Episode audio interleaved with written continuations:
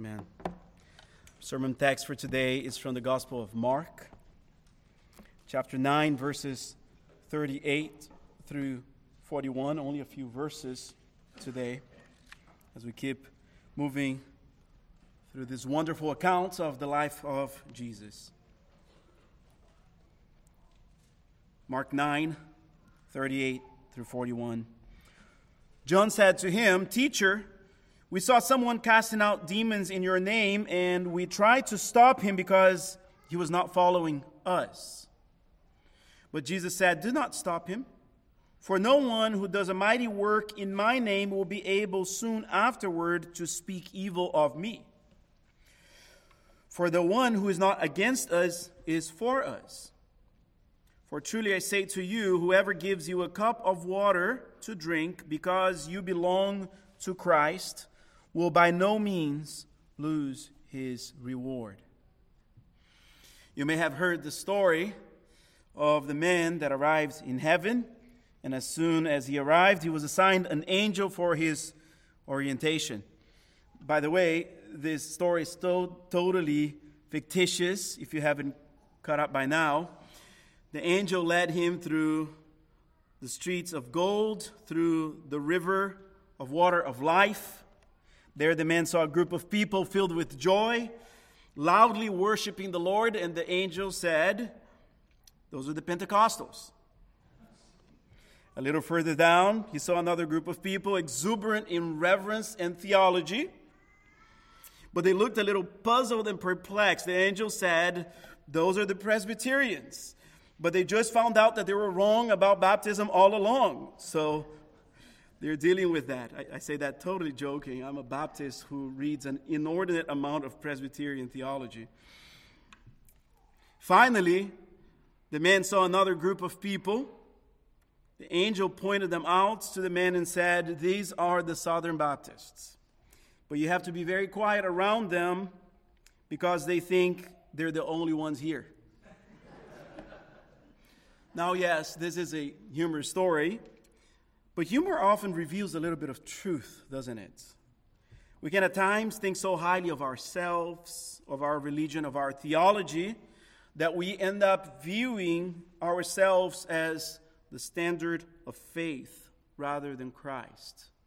We can start thinking that God's work in the world is limited to us and those who are exactly like us. But that is not an accurate view of the kingdom of God. Christianity is not about conforming others to our image, but helping others be formed into the image of Christ. Christianity is not about our agenda, but the agenda of Christ. Christ, Christianity is not about accumulating followers for ourselves, but helping others follow Christ. Romans 8 28. For those whom he foreknew, he also predestined to be conformed to the image of his Son. That's the goal of Christianity. The formation of men and women after the image of Christ. Why? In order that he might be the firstborn among many brothers. In other words, so that Christ may receive all glory. So today, as Jesus continues his journey towards Jerusalem, charging that city, charging the cross, last week we saw Jesus confronting the disciples with pride. This week, we'll see the same. They wanted to know who was the greatest among themselves, but Jesus taught them that the greatest in the kingdom, the greatness in the kingdom is displayed through service and humility. Today we see the disciples struggling with pride again. Specifically, we see the apostle John struggling to see how great the work of Christ is. John thinks that God's work is limited. He sees God's work in a limited way, but today the disciples receive another lesson on humility. Jesus is at work in many more ways than we are aware of. And we must lift up our eyes to see the kingdom and understand that we are part of the kingdom, but we are not the king ourselves. So I have two points for today. First, we'll see the disciples' narrow view of the kingdom, and then we'll see Jesus' wide view of the kingdom. So, as we begin in our text in verse 38, for the first time we hear from John. Mark doesn't often highlight the speech of individuals, especially not by name. But here he does.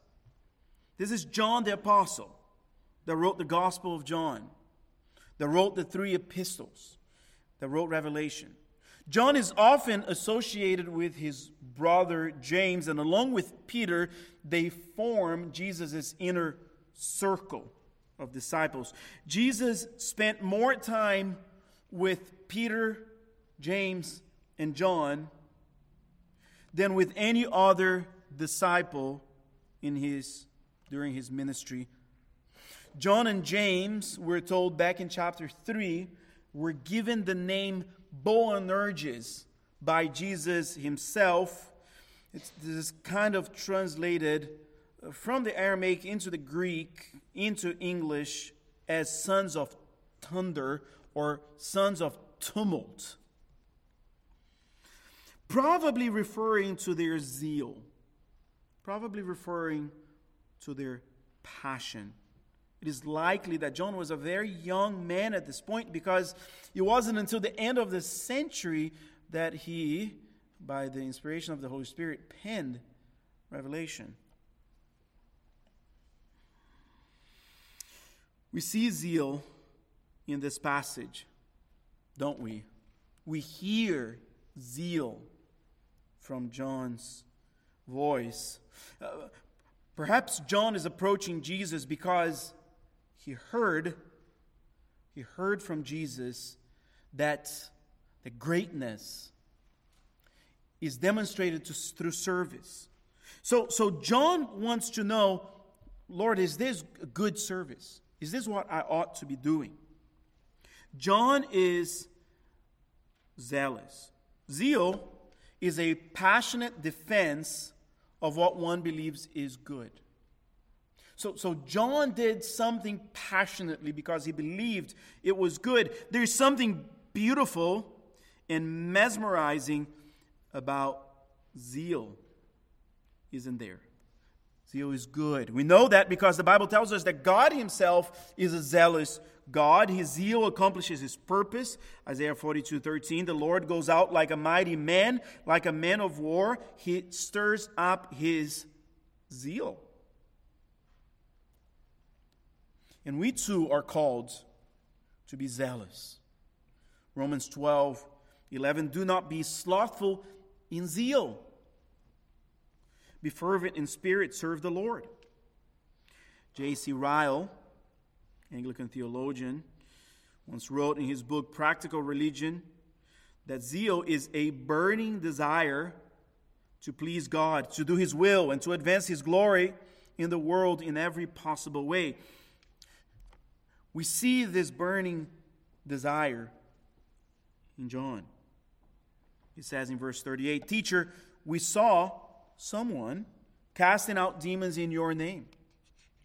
And we tried to stop him because he was not following us.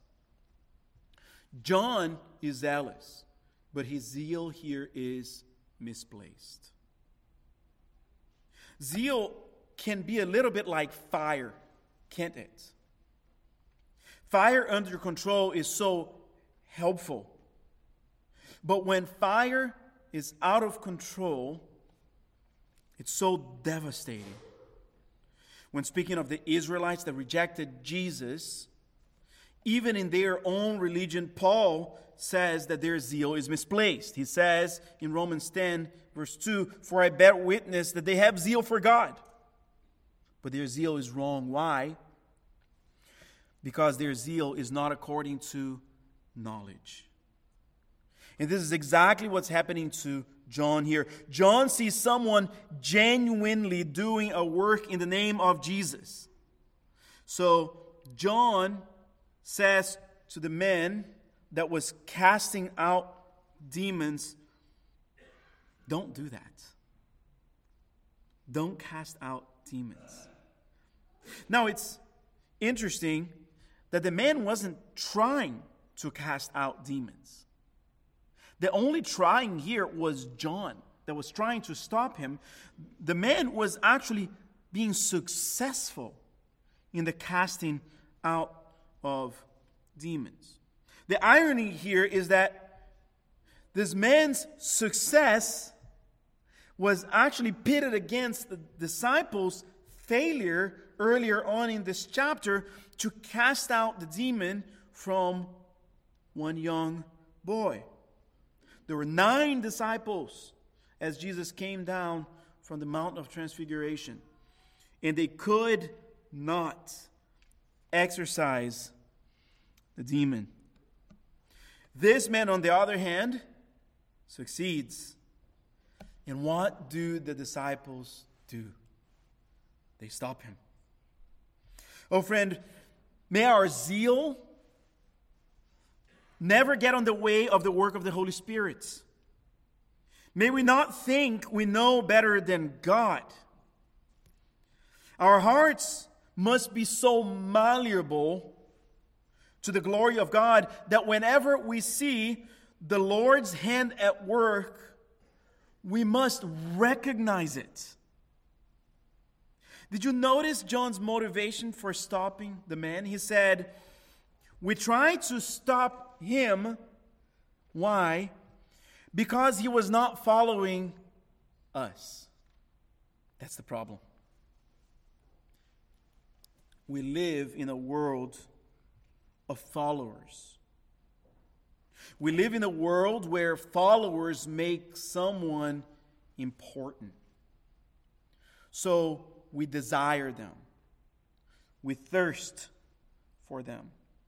We post something on social media and then we check it incessantly to see if anyone found what we said valuable. We want followers. We want people to look to us as influencers. We account for someone's success according to how many followers they have on Instagram or Twitter. But Christianity is not about those who follow us.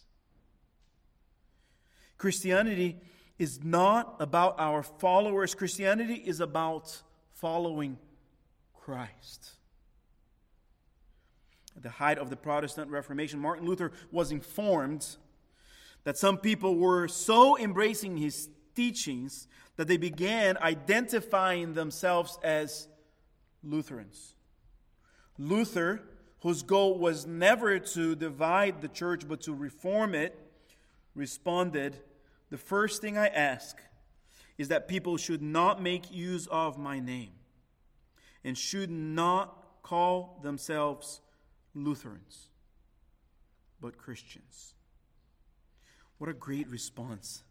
And actually, if you read the whole quote, Luther would go on to explain that what we need to do is not make followers of Paul and followers of Apollos, but followers of Christ. This is what Paul says in 1 Corinthians 3 5 through 7. What then is Apollos? What is Paul? Servants through whom you believe, as the Lord assigned to each.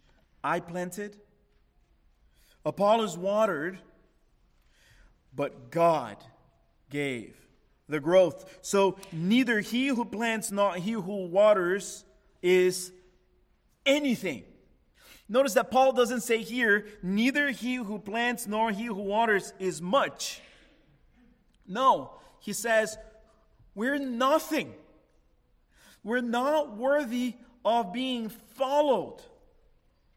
But only God is worthy to be followed because he is the one who gives growth. To promote the religion of Paul or to promote the religion of Apollos is to misapply zeal. In a world filled with Baptists, Presbyterians, Methodists, and Pentecostals, and more, we must not forget that the blood of Christ does not atone for sins according to the will of men. The blood of Christ does not atone for local churches or denominations.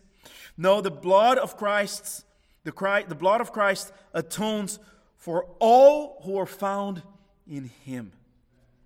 Christ is at work in this world in more ways that we can possibly count or be aware of. We just need to look past our own noses, our own experiences, our own theology, our own selves. We must look out and see the church. Humility leads us to understand that a Christian is not someone who follows us, but someone who follows Christ. Therefore, let us learn to rejoice when we see God at work in ways that we wouldn't expect, and not stifle genuine movements of the Holy Spirit. We have to be careful not to become more exclusive with Christ than Christ Himself. I'm not saying that we shouldn't have distinctives and convictions, but I'm saying we dare not divide the body where there's true unity.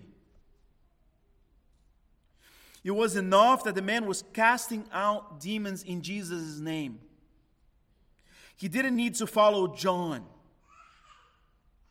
But John attempted to stop the work of the Spirit because he thought it was necessary for the men to follow him. But Jesus never required that.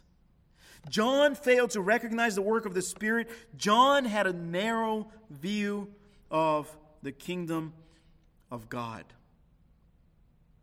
You know, friends, sometimes we can love our theology too much and, and, and misunderstand, misunderstand the fact that there is room for disagreement. There is room for us to uphold the gospel together and disagree on certain aspects of theology. Friends, sometimes we can love our local church too much that we think that anyone who is truly pursuing Christ should come to our church, and we fail to realize that just a few miles west of us, there is First Baptist preaching the gospel faithfully. Just a, a few miles east of us, there's, there's First Baptist of Indialantic preaching the gospel faithfully. Just a few miles south of us, there is First Baptist of Malabar preaching the gospel faithfully. There's Covenant Presbyterian, Northside Presbyterian north of us, First Baptist of Cocoa, First Baptist of Titusville, Friends, the Lord is at work in so many ways right now. Do you realize that these churches that I just mentioned have men who believe the gospel, who love Jesus, who are seeking to lead their churches well to believe the gospel? Right now, this morning, the Spirit is at work in these places. The Spirit is not only at work at Central Baptist, we are thankful that He is at work among us. But just a superficial, cursory view of some of the churches that we associate with here in this town tells us, friends, the Lord is at work. And when we see the Lord at work, we rejoice. You know, my, my dream, my desire is that if the Lord gives us growth, one day we're going to say, You need to go. You need to go help this struggling church so that we can do a revitalization. And, and whether you've been in this church for 60 years or six months, go. Go complete the afflictions of Christ because there are many who need to hear the gospel, repent, and believe.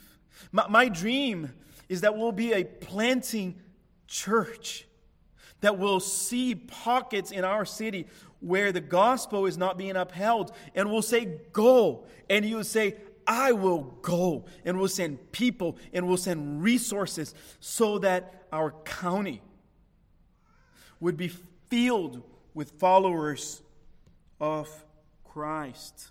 Let us not love the local expression of our church so much that we miss the mission of Christ.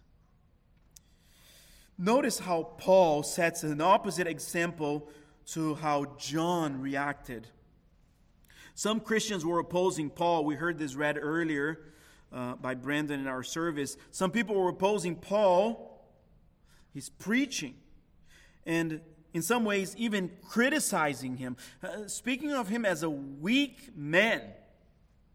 Paul, instead of attacking them, rejoices because even though they were opposing Paul, they were not opposing Christ. What a great sign of humility. Philippians 1 15 through 18. Some indeed preach Christ from envy and rivalry, but others from goodwill. The latter do it out of love, knowing that I am put here for the defense of the gospel. The former proclaim Christ out of selfish ambition, not sincerely, but thinking to afflict me in my imprisonment. What then? Here's apostolic authority, right? Shall I say, stop it? No, only that in every way, whether in pretense or in truth, Christ is proclaimed, and in that I rejoice.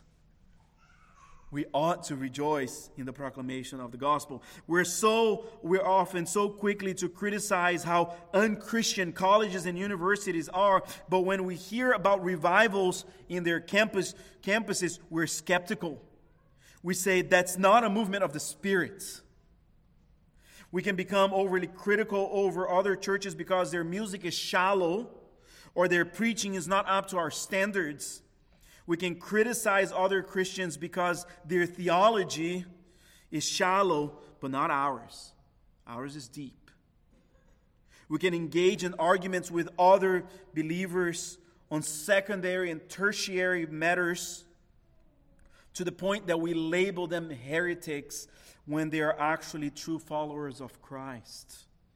We must be careful, friends, that we do not attribute to Beelzebub the work of the Spirit. This is a narrow view of the kingdom. We want all of Christianity to be just like us.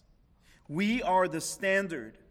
This is a narrow view of the work that God is doing right now in the world. But when we have a narrow view of the kingdom, we rob Christ of his glory. And we must not do that. But notice how Jesus has a wide view of the kingdom. So let's consider now Jesus' wide view of the kingdom. Notice how Jesus re- responds to John in verse 39. He says, Do not stop him. There's a continue, there's a continued aspect to this verb here. Uh, so perhaps, perhaps this would be better translated as never stop him. Never stop such a thing. Never stop someone from doing something like this. In other words, Jesus is saying, John, you're wrong. Why? Jesus says, because it is impossible for someone to do a mighty work in his name and afterwards speak evil of him. Jesus is saying that this man was an advocate for the kingdom. So never stand against those who promote the kingdom of God. And how did Jesus know that this man was an ally, an advocate for the kingdom? Well, for two reasons. First, because he was doing a mighty work. He was not just attempting to exorcise demons like the disciples, he was actually accomplishing it. One clear evidence of kingdom work is the fruit it produces. Remember Moses back in Exodus 4 What set him apart from the magicians of Pharaoh? Was it not the fact that the signs that God gave to Moses were mighty, unlike the signs that were given to the magicians of Pharaoh? How about Elijah in 1 Kings 18? What sets Elijah, a single man, apart from the 450 prophets of Baal? It was the fact that when Elijah prayed, God answered. It's a mighty work. Greater sign no one has displayed than Jesus himself, who died, but on the, ter- on the third day rose from the dead. Anyone who proclaims this sign proclaims something mighty. So, what must we render today that is mighty? It's the preaching of the word of Christ. We know someone is a genuine believer. We know someone is an ally of the kingdom if he preaches Christ. We see the evidence of the mighty work of God in our age when we hear the gospel proclaimed. If you're ever looking for a church, listen to the preaching. Is Christ preached in power? And if you hear Christ preached in power, that's a good church to join.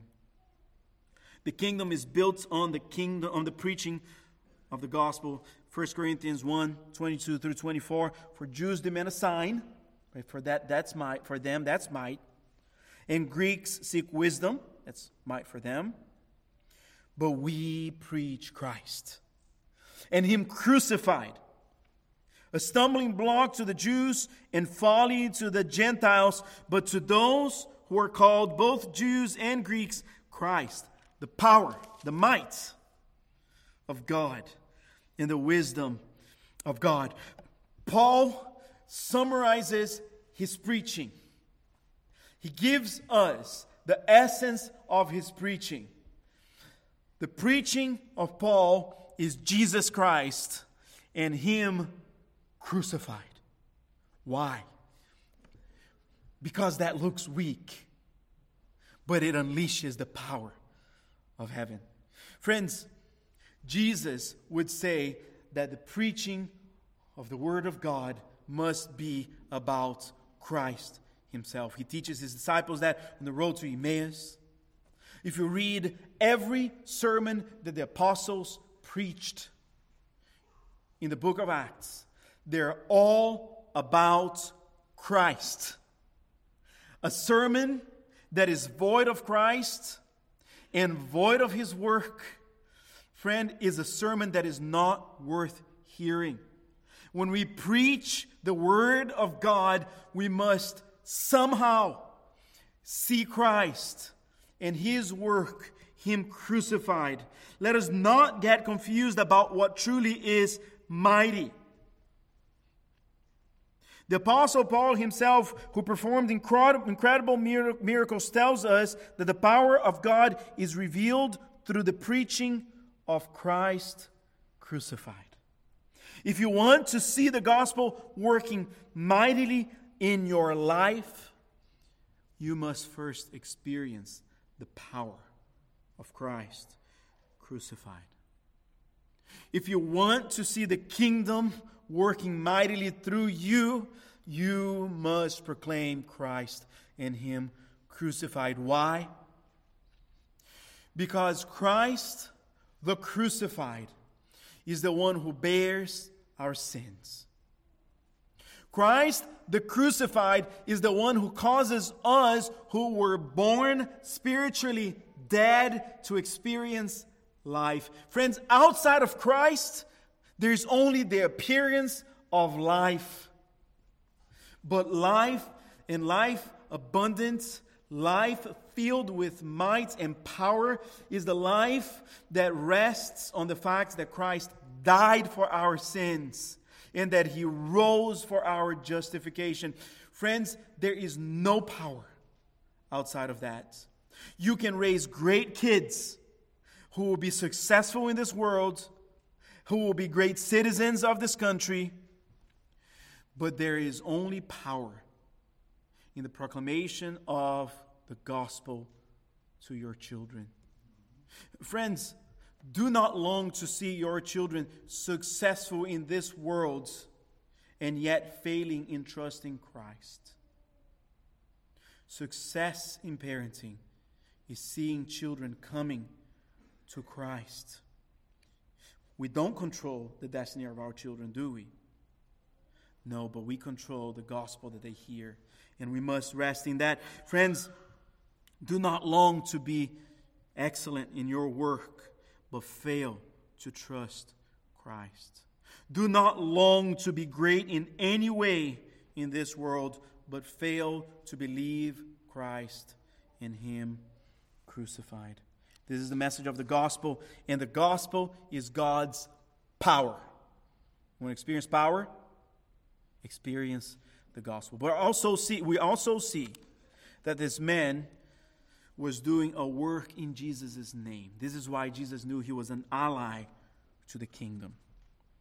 This man was doing a work not for his glory. Jesus tells us he was doing a work for Jesus' glory. He learned from Jesus and pointed others to Jesus. Disciple, the disciples were just discussing among themselves who was the greatest, and this man was doing a work to display the greatness of Christ. What does it mean to work in Jesus' name? It means to acknowledge Jesus in all that we do.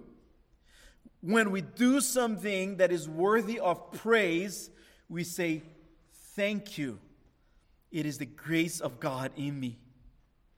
When we do something that other people notice and they start admiring you, you remind them that there is nothing good in you aside from the grace of God. We acknowledge God in all of our ways, in what we do. The work we do ought to be a spotlight that shines brightly on Christ.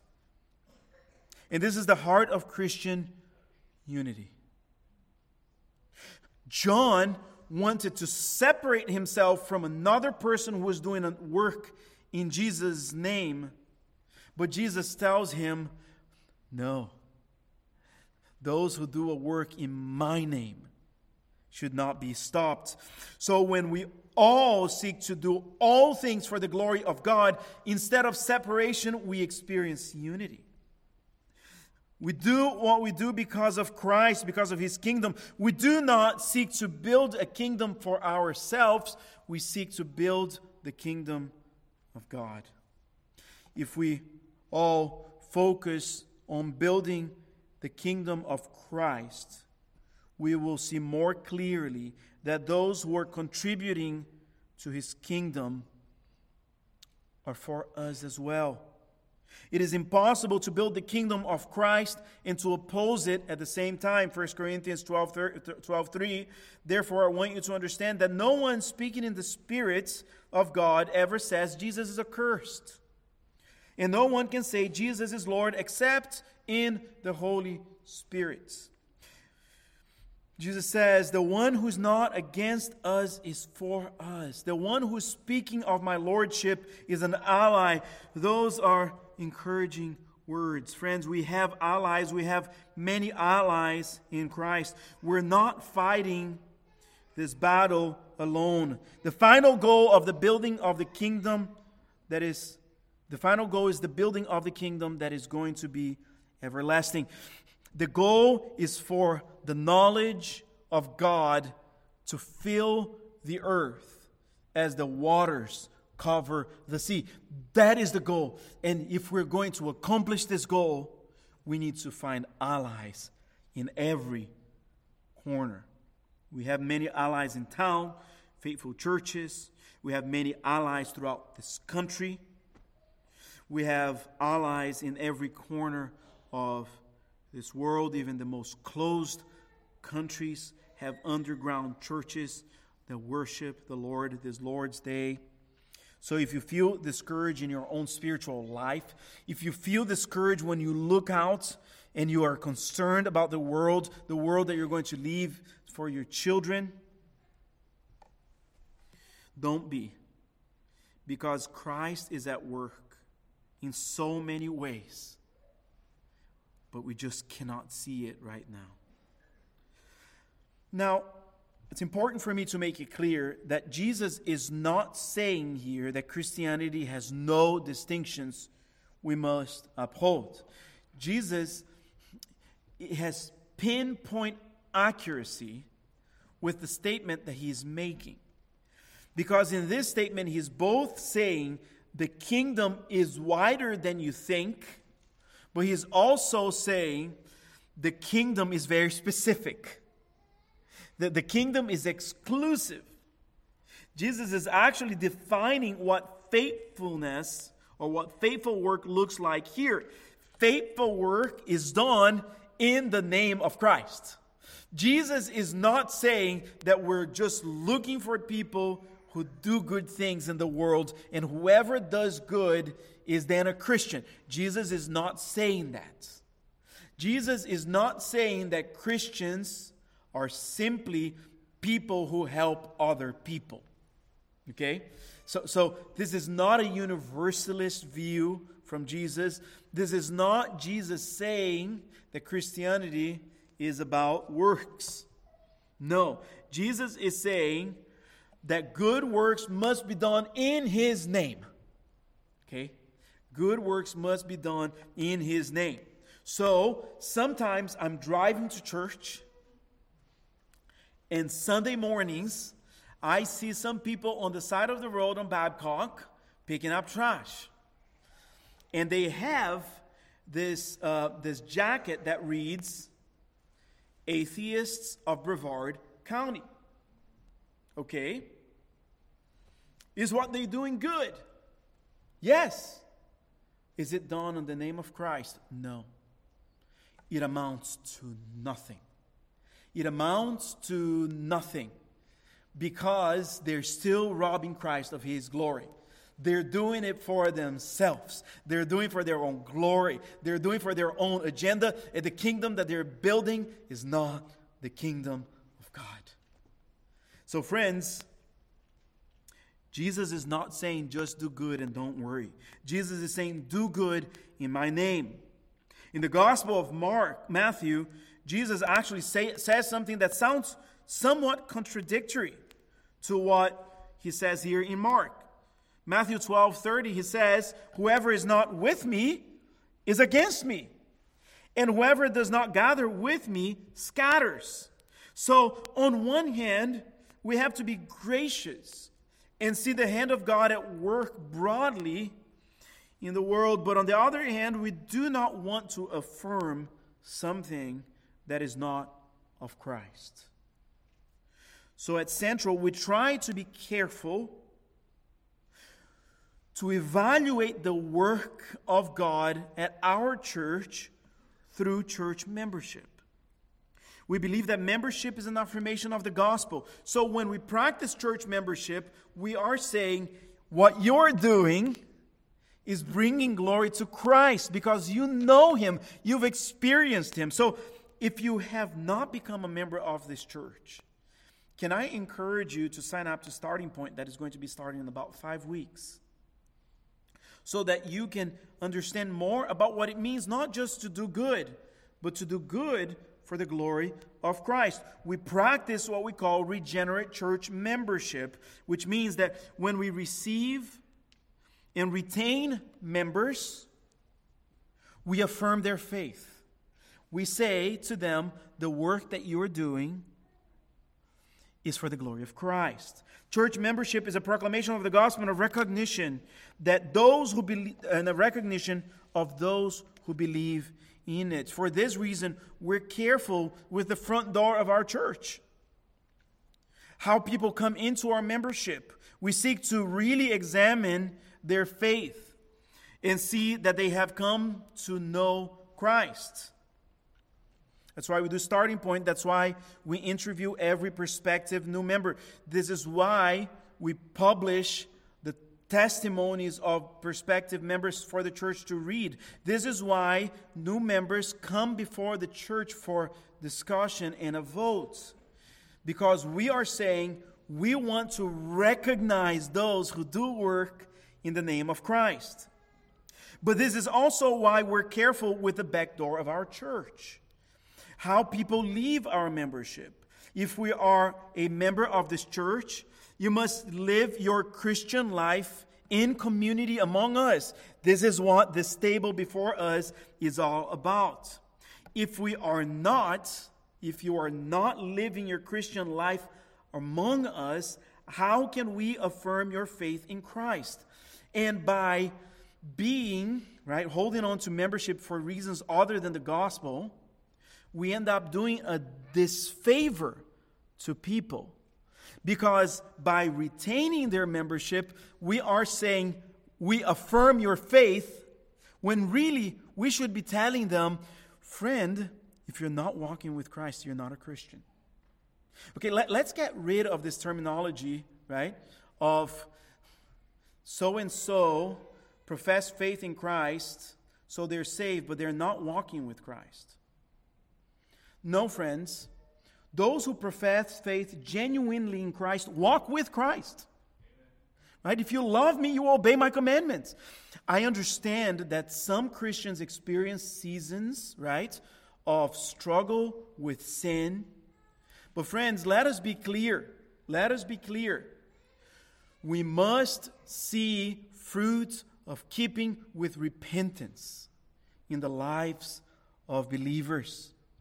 This is what it means to do good for Christ. So let us be careful. My, my desire, my desire is that we'll be so careful with the front door of our membership and the back door of our membership that whenever you look at our membership list, our membership roll, you recognize every name on that list. And you recognize that name, save those who are homebound. As people who constantly come together before this table to affirm their faith in Christ, to repeatedly say, Yes, I am trusting in Him. I am not holding on to sin. I am repenting and I'm turning to Christ constantly. He died for me. He shed His blood for me. His body was crushed for me. And that is what we affirm together as a church. This is what it means to do a mighty work in the name of Christ. One of the greatest disfavors we can render to others is to affirm faith in membership when we can't, li- when we can't live out our Christian lives with them. If church membership is not personal, okay, personal relationships, if church membership is void of relationships, if you cannot know your pastor, your deacons, if you cannot know your fellow members, if you cannot come to the Lord's table together as a church, save homebound, then church membership is powerless and pointless. Jesus calls us to a personal relationship with Him, and by extension, this personal relationship is lived within the covenant community He calls the church. And notice how Jesus ends this interaction highlighting his relationship with the disciples. Look at verse 41. For truly I say to you, whoever gives you a cup of water to drink because you belong to Christ will by no means lose his reward. What tender words. Notice how kind Jesus' words are.